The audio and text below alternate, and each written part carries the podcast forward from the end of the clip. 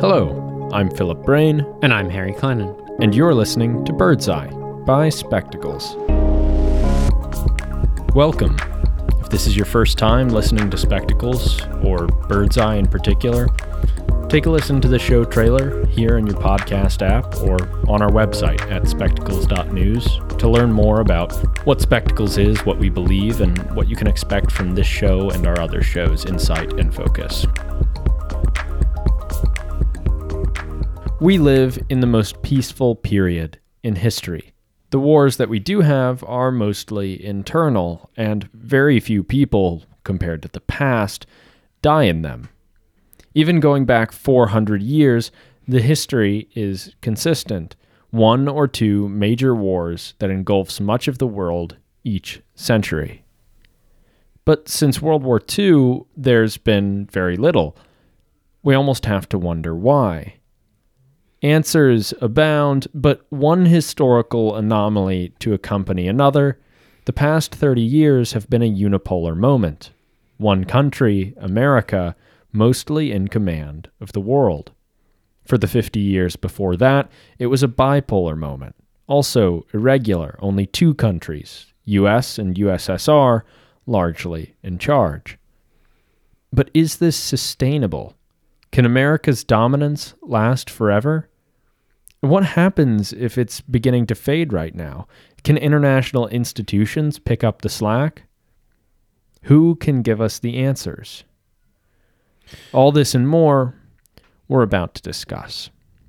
Yeah, so I want to start with this idea of the end of the unipolar moment. And if you don't know, and we'll link it in the show notes, the unipolar moment, the, the concept takes its name from an article called The Unipolar Moment by the conservative commentator Charles Krauthammer, who wrote it at around the time just after the fall of the Soviet Union in, the, in 1991. Um, and at that time, right, the, the basic thesis of the article was there is one country that is the preponderant economic and military power in the world, and it is the United States, and it will drive world events for this near foreseeable future at, at that time. And I mean, you know, if you look at it today, for a long time, I think you could argue Krauthammer's basic thesis was right, right? We didn't see sort of a split of many powers in the world immediately for the past, I don't know, you know, for about 20 to 30 years, maybe still today or less so today, as I'll get into right now. The United States has been the world's most powerful country and it has directed world affairs to a great extent.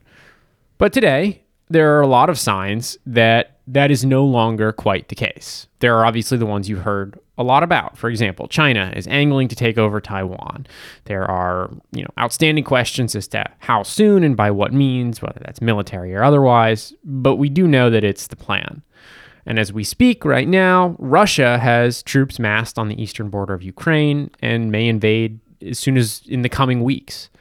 And obviously, the American withdrawal from Afghanistan has widely been seen as a sign of the nation's decline.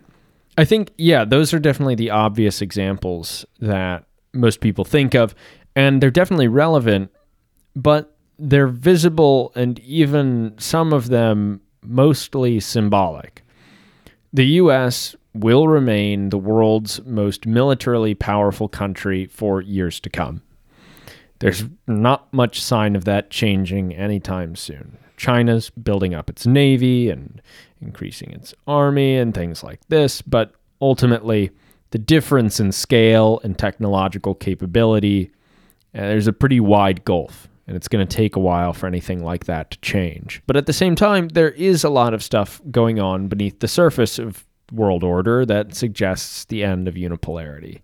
I think one of them that I can think of, and I think Harry, you also have one that you wanted to talk about. But Right. one is that Europe seems to be moving, uh, albeit maybe slowly, in the direction of some sort of strategic autonomy, meaning that it would handle more of its own defense and therefore be free of some of the leverage that the United States has exercised in the past as essentially Europe's military. Right. I mean, you see this with Emmanuel Macron. Ever since he first ran for office, he's been angling for a European Common Defense Force. We mentioned in our last podcast episode that he and the new German chancellor just sat down and talked over the issue. And after the presidency of Donald Trump, I mean, earlier this week, Harry wrote an article about how increasingly the U.S. is still seen today as a fairly unreliable actor after the Don- after the Trump presidency in Right. foreign policy. And so a lot of Europeans are feeling we can't really count on this situation for a lot longer. We shouldn't count on it at least. And so we need to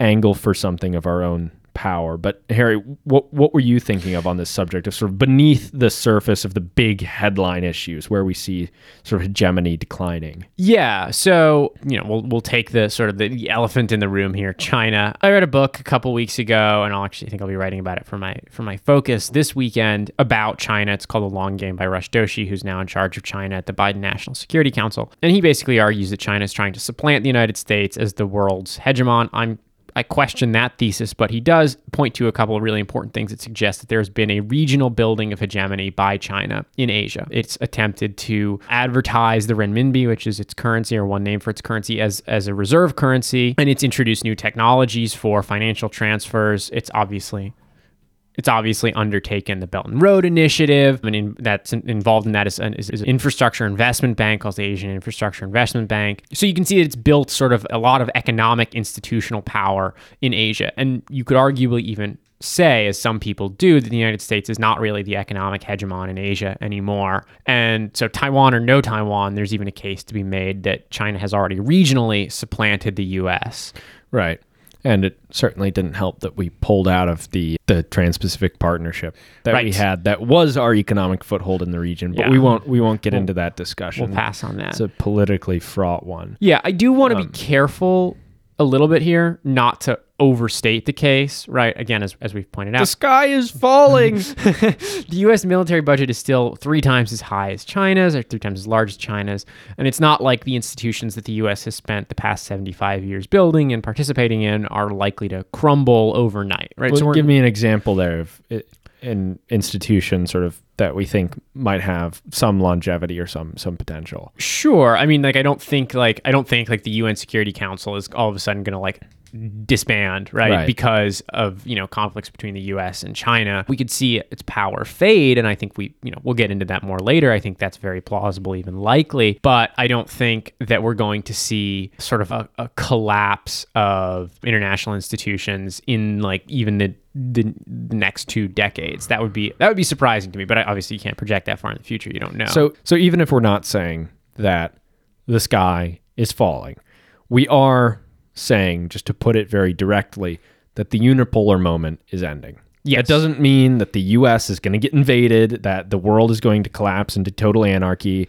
It just means that the single sided dominance of world affairs by the United States is becoming a thing of the past. right. So it's worth asking, okay, well, why is it happening? And then we're going to get into what might sort of be the result of this. And there are a bunch of explanations for why it's happening. We went through the different schools of international relations theory in the last episode. So if you haven't listened to it, be sure to.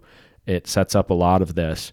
But obviously, what's happening varies on a case by case basis, but there are some common threads. One, you could say that, and Harry wrote about this in an insight earlier this week, like I mentioned, about how domestic discontent and domestic problems with our democracy, domestic instability, is driving uh, rough American foreign policy situation. Let's put it that way. The U.S. lacks a clear approach to managing its hegemony and it's frustrated with globalization. It's frustrated with its own hegemony in certain ways. And in we've seen leaders like Donald Trump run on platforms of pulling back from that responsibility, turning to a sort of isolationism or something like that. And in some ways, you could think of liberal IR theory from the last episode, where it says that domestic politics are going to be important for understanding Why how states behave the way they do. Right. yeah, how world affairs turn out the way that they do and why states behave the way that they do in, in IR. And so liberal IR theory does predict some of this stuff. And so that's sort of part of the liberal explanation of why this might be happening is domestic problems mm-hmm. are driving the collapse of driving the decline of US hegemony. Yeah, I mean, and I think sort of another aspect of this is going back to sort of the focus of the last two episodes. You know, another theory of what's going on is that a lot of power has been delegated to international institutions, but they don't frequently function as well as they're intended to. They don't necessarily do a great job organizing international politics. And here you can sort of bring in unipolarity and realism, which suggests right inst- international institutions will only function insofar as it is in states' interests for them to do so, and in particular, that means powerful states like the US. So we can establish international institutions that will help organize politics, except for the fact that those institutions might only work as well as, for example, the United States wants them to. And you can also bring in constructivism here as a theory of international relations, right? I mean, the idea of constructivism is that if we sort of develop and facilitate cooperative identities that we come to identify with the global community more than particular nation states, institutions would work better. But if those de- identities are not developed, then they won't work. And you could argue that the United States has decided or made made a decision to hang on to its hegemony rather than trying to establish a more global community or higher levels of institutionalization. And one example of that would be the World Trade Organization, which is I think one of the more robust international institutions that actually has the capacity to sanction members for failing to uh, follow certain trade regulations. Under the Trump administration, and actually now the Biden administration, the WTO's highest appeals body has basically been wrecked because the United States has refused to allow the judges who are supposed to sit on that appeals body to actually be appointed. And so, without that appeals body, the WTO can't actually sanction bad actors the reason why the US did this was because they wanted to impose tariffs on uh, China and other countries. And when the WTO, when they were losing cases in the WTO, they said, well, we're actually going to dip out.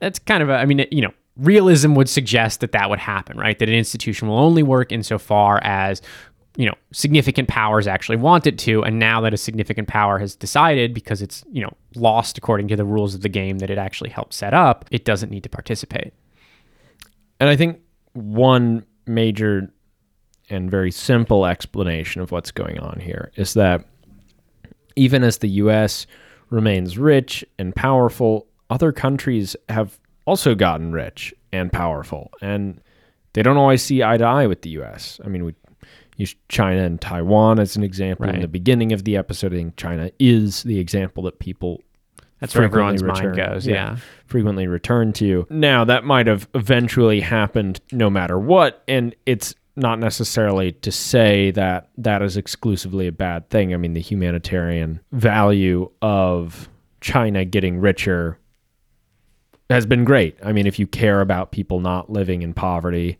abject poverty, and dying early, of preventable diseases and things like that. Right. Uh, which I, I do. I imagine you also do, listener. I know Harry does not. That's correct. um, I'm a horrible but, person. But the U.S. did arguably accelerate that process by folding countries like China into the World Trade Organization, as I wrote in a focus from some time ago that we also discussed in the last episode a little bit. But with those, those are sort of those are a few explanations or theories as to why we're seeing um, an apparent growth in instability in world order today, or an apparent breakdown of our previous sort of system of stability. Even if maybe stability doesn't change that much, the way we achieve it is clearly changing, or it seems like it's clearly changing. But it's worth asking then what is next? What is the future of peace if these things are changing? Where are we headed with these changes in mind? And I think we can look at a worst case scenario, a best case scenario, and a sort of something in the middle, which I think generally Harry and I seem of these three think is most likely. But there are bits and pieces from each of these that are worth keeping in mind, and we're going to get into that. Right. So I'll just start with the worst case scenario. Just get it out of the way. Yes, there is a non-zero chance that with this changing structure of world politics today that we get a world war. I mean, it doesn't get much worse than that. I mean, except uh, n- some kind of nuclear war, but we're just going to take that off the table because that's even hardly worth thinking about. This is what you would think would happen if you're sort of a hardcore realist. Or This like is- an offensive realist, right? There's like offensive and defensive realist, balancing versus war. Yeah, if you're John Bolton, in which case you should shave. But just to give some detail about what this would look like, if that's sort of the prediction, is that, well, maybe China invades Taiwan and the US responds, and China and the US engage in a hot war. You could also say, some people might say, we're, we're going to see it soon with Russia invading Central and Western Europe proper. I mean, NATO members, which would trigger like World War One, alliance, defensive alliances, and an outbreak of a very large scale confrontation. Right. I, I- I think that there's varying likelihood between these two scenarios. I think China is probably a more competent and confident military power than Russia. Right. Yes, Russia is invading Ukraine, but there's a it's a complicated situation and it doesn't look like they're going to go for the whole country or that they have it designs to go further than that. Right. There are some things that maybe this theory gets right or that make it seem a little more credible. For one thing, history is on its side. As we mentioned in the outset, we are living in the midst of a sort of historically anomalous period of peace. And it does seem like things are getting pretty hairy compared to the past three decades. So, why not? Why couldn't this happen? But there are some things that this prediction doesn't seem to account for or take seriously that it probably should, that it might get wrong. For one thing, trade has international trade has really bound the world up together. It's tied us all in knots. And we don't really want to get out of them because it would be extremely painful to cut off those relationships to go full isolationist, to go to war. You have things like multinational corporations. I know Harry, I think you wanted to say something. Well, yeah, I mean, I just think that, you know, whatever else you think of multinational corporations, if your interest is primarily in profit, obviously there are some multinational corporations like arms manufacturers who would profit off of war theoretically, but a lot of other ones would prefer to maintain, you know, normal trading relationships that allow them to, you know, continue raking in the big bucks. And, you know, these institutions, multinational corporations, actually have, you know, significant power in the international system. Maybe not quite as much as, as the nation state, but certainly a lot. And they have a lot of influence over domestic governments. So they might be averse to the idea of conflict Right. breaking out and slicing off trade relationships. and they're powerful actors. Right. Which it points to uh, something that realism maybe misses is that there are other actors besides states in the world. Right. Liberalism would point to multinational corporations as an example of a Right. sort of diverse actor Yeah.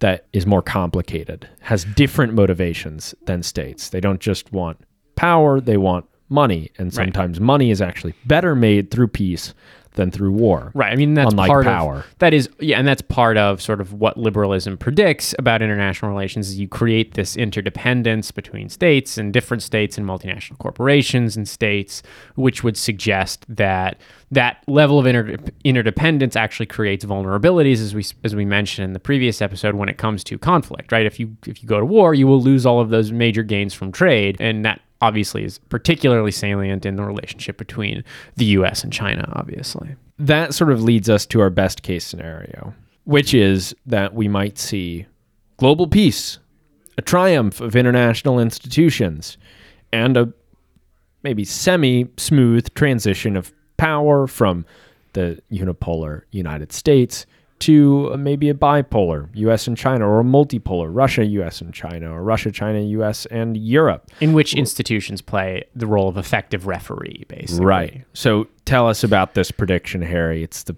it's the good one. Yeah. I mean, so I mean, you can take some things from different schools of international relations theory, right? I mean, think something from liberalism. You could say, right, as we mentioned, trade has us all bound up, and you know, domestic populations might not be supportive of going to war. I mean, are you know, do do you know U.S. voters really want to go to war with Taiwan? The evidence is mixed, although actually the support for defending Taiwan is increasing. So you know maybe uh, institutionalization could occur, and through you know sort of that interdependence developed from trade and diplomacy, we would be less likely to go to war. Or constructivism would say that institutions have already changed the way we identify. You know, we talked a lot about the EU last week and how, you know, maybe that's played a major role in preventing war breaking out on the European continent. Um, and maybe that could be you know expanded to the global system right? That we come to identify with institutions i don't know like a really beefed up un or something like that that actually has the power to tell states what to do and what not to do. And we actually come to identify with those institutions. Our identities become wrapped up in them or at the very least world leaders identities become wrapped up in those institutions. And so maybe those kinds of things could prevent major war from breaking out and keeping the peace internationally. Optimistic but i suppose possible right? I mean what what it, it does have There's some a non-zero chance. there's a non like the bad one. There's a non-zero chance, right? I mean, like in some ways, we actually do live in a different period than any time before 1945. And this is maybe something that this the- that this prediction right, has going for it. right. It really has. It's going for. it. We live in it. I mean, this alphabet soup of international institutions does exist. We Right. are so tightly interwoven with through trade and technology. The world has like shrunk in many ways. Distance no longer carries the same weight that it once did. Countries have gotten larger. Regional orders like the EU have proliferated, and although nothing quite as quite as powerful as the EU, and the internet has changed the way we think about ourselves and others. An interesting thought. You might even be able to think of the internet not not quite by the book an international institution, but it is kind of interesting the way in which the internet serves as sort of an international bridge maker right. between countries. Right. And it can change the way we Right. think about ourselves, whether in a nationalist sense or in a more sort of global citizen or continental sense. You know, Right. if you look at Europe, Right. for example. Cuts either way. You got that I watch constructive element. uh, my favorite show on TV. I watch on the internet is a Canadian television show. So you know, look, I love the Canadians, and that's because of the internet. Yeah. So there, I mean, I think this notion that we actually do live in a different world than any time before 1945 or any time before 1991, even. I mean, in some ways that sounds trite, but what I'm what I'm really saying is that the landscape, the political landscape of world politics, is fundamentally different in a way that it was not before the Second World War, and that matters. But at the same time, we can see that maybe what's been exceptional about the last 80 years is not the proliferation of effective international institutions, but a bipolar order from 1945 to 1991 and a unipolar order from 1991 until nowish. And those things might be have been the true ordering principles of world politics that led to a relative lack of interstate conflict since 1945. So there's no real reason to have faith that things are that much different. It's also worth mentioning that the trade argument and this kind of stuff has been trotted out in the past. It was Yep. trotted out right before World War One. It'll never happen. And it was trotted out right before World War Two. It'll never happen. Now I think you can explain World War One as just profoundly idiotic world leadership, uh, profoundly idiotic national leadership in a lot of different places, Right. which had zero accountability. They were monarchs in a lot of the countries. And you can chalk World War II up to extremely powerful ethno nationalist motivations, which basically were not concerned in the same way with the potential damage of cutting off trade as other kinds of governments are, which Right. are maybe a little more rational and a less less ideological. So it's worth pointing out that's been trotted in the past, but maybe those causes aren't so present today. Maybe there's less chance of sort of ideological drivers or, or simple stupidity because we've seen it happen and maybe we won't repeat the same mistakes. But it is worrying that we've seen a sort of nationalist resurgence in China and in the West and Europe and the US. It's too early to tell whether that's really going to be material and powerful. But non-zero chance of the best case scenario as much as we as much as I've sort of qualified that as uh, it's unlikely but the middle the middle scenario somewhere between amazing and awful is a sort of tenuous multipolar peace in which case in which we see the rise of new powers and not simple global peace where everyone's happy and everything's good and we're friends and we're trading but you do see a sort of tenuous peace with maybe disorder and civil wars at the margins Right. but no great power conflict. Not wildly unlike what we saw with the Cold War. Some proxy wars here and there, some little invasions of small countries here and there. Not to say that these things are dismissible, but the scale of atrocity is going to be a lot lower in that kind of a situation than a world war. Right. One thing this theory has going for it is that the US does remain as Harry noted at the beginning, the most powerful country in the world militarily. There's really no getting aw- getting around that, and it's not changing very, very quickly. It's also worth noting that the US and Europe, if they maintain their alliance, their many alliances, NATO stays intact, whatever, the US and Europe remain with the majority of the world's wealth. So, a kind of confrontation would be fairly unlikely simply because the odds aren't that good of picking a fight. Right. Even if there's no unipolar moment, the US and the US and Europe still remain very much on top of the world's heap. And so it would take a it would be pretty brash to pick a fight. Right. And so it's probably not super likely that you see one. Yeah. The only problem there, I would say, is that there's not a lot of great historical precedent for multipolar peace. It's not.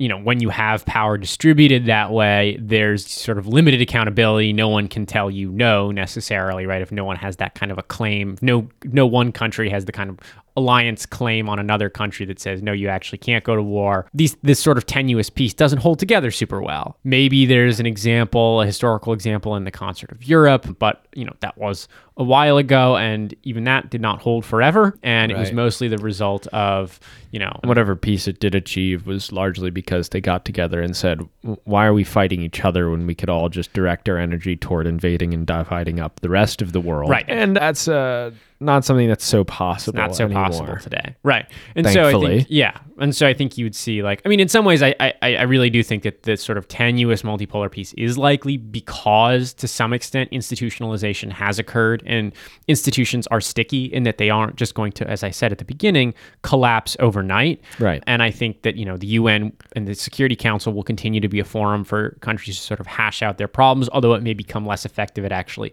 physically doing anything. And, you know, the maintenance and the continued need for trade and interdependence will continue to endure. But obviously, I think you could see stuff, for example, like what happened in Syria in 2011 and onwards when the United States and and Russia basically backed two different sides in a civil war, and that sort of has you know led to an extended conflict, which was horrific. So, I mean, I think that kind of thing might become the norm because on this on the sort of periphery, the big powers, which are bullies, don't really care what the small powers, you know, don't don't care so much about how the small powers are doing, and I think that you could see it, you know, sort of the the animosities vectored into these sort of proxy wars ah. on the margins and Right. that is that's what happened during the cold war and it's you know plausible that we return to something like that today Right. So to just wrap things up here, I think there is maybe one or maybe two key lessons that we can take away from these discussions about what are international institutions, what are some different explanatory and predictive theories of international relations, and ultimately, what is the future of peace. I think each prediction and explanation that we've ever gone through makes certain assumptions about who we are. Each school of IR theory promises structural explanations. The world is this way, and when the world is this way, these kinds of things will happen because of the structure of relations. But they don't quite work on their own without assuming certain things about human beings. Realism, whether realist writers and thinkers consciously assume this, realism doesn't quite work without an assumption that human beings are scared of each other, desiring to acquire as much stuff as they can, and also predisposed to violence to resolve their fear of other people. They're distrustful because they fear that other people are going to kill them, so they try to kill other people first. right If you don't assume that about human beings, then realism and its rationale about what kinds of things will happen in the world just don't make sense. Right. And then you've got liberalism, right? And liberalism assumes, similarly to realism, that people are acquisitive, right? That they want to gain more things. But contrary to realism, people are somewhat risk averse, right? They're not necessarily going to try and, They're not spoiling for a fight. they're not spoiling for a fight, or they believe that they can cooperate to sort of overcome security problems. And so for that reason, right, you know, liberalism basically makes this foundational assumption that we're willing to work with others for our gain and for potentially mutual gain. And that allows for cooperation and democracy and all kinds of things like that. And constructivism ultimately assumes that people are malleable rather than assuming much you know, in substance about human nature, constructivism doesn't really work without assuming that human beings are blank slates, mm-hmm. that they almost don't have any nature, and that anything is possible. We can identify with infinitely large with an infinitely large and inclusive community. A world government, perhaps, a world nation. The point here of highlighting this, because it may sort of seem out of left field, but there's a point, which is that there's no science to explain all this stuff. What's going on in the world? Why is it happening? What's going to happen next? Because science demands on some level that we know what we're working with. Right. I mean, like, you know, we argue as you know in, in political science people argue constantly in international in international relations and political science people constantly argue over evidence and they say this is the cause of it and this is the cause of that and you know people still argue about what caused world war one looking back at the history and, and there's still debates over that in different schools of thought because humans are complex creatures and you know we can't fully answer like these kinds of questions like in, in the way that you could explain sort of basic like natural science phenomena. So with that said, you know, we don't want to leave you hanging by a thread here and feeling dissatisfied. I mean, we can get pretty good at predicting lots of things, even if there's no exact science. This just means that there's no use in placing all of our eggs in one basket of explanatory theories. At the end of the day, politics and international relations is just people. And we don't quite know what people are. We don't know what it is to be human exactly. And each school of international relations theory is essentially a matter of faith, what we believe about who we are and can be, rather than a science. And there is no one true faith. Every theory has its useful parts, even the craziest ones. But figuring out what's what and what's not is a personal struggle because figuring out humans is a matter of philosophy, not science. That's all for today. If you enjoyed this episode, please consider subscribing and share this episode with your friends or on social media. If you'd like to listen to each new article of Focus and Insight read aloud, follow the link in the notes for Spectacles Out Loud. If you'd like to make a comment on the episode that you just heard, there's a link to our website, also in the notes, where you can also subscribe to our newsletter if you haven't already, to receive a new way of seeing politics in your inbox five days a week. And find us on Twitter at Spectacles Media. Thanks for tuning in. Thanks.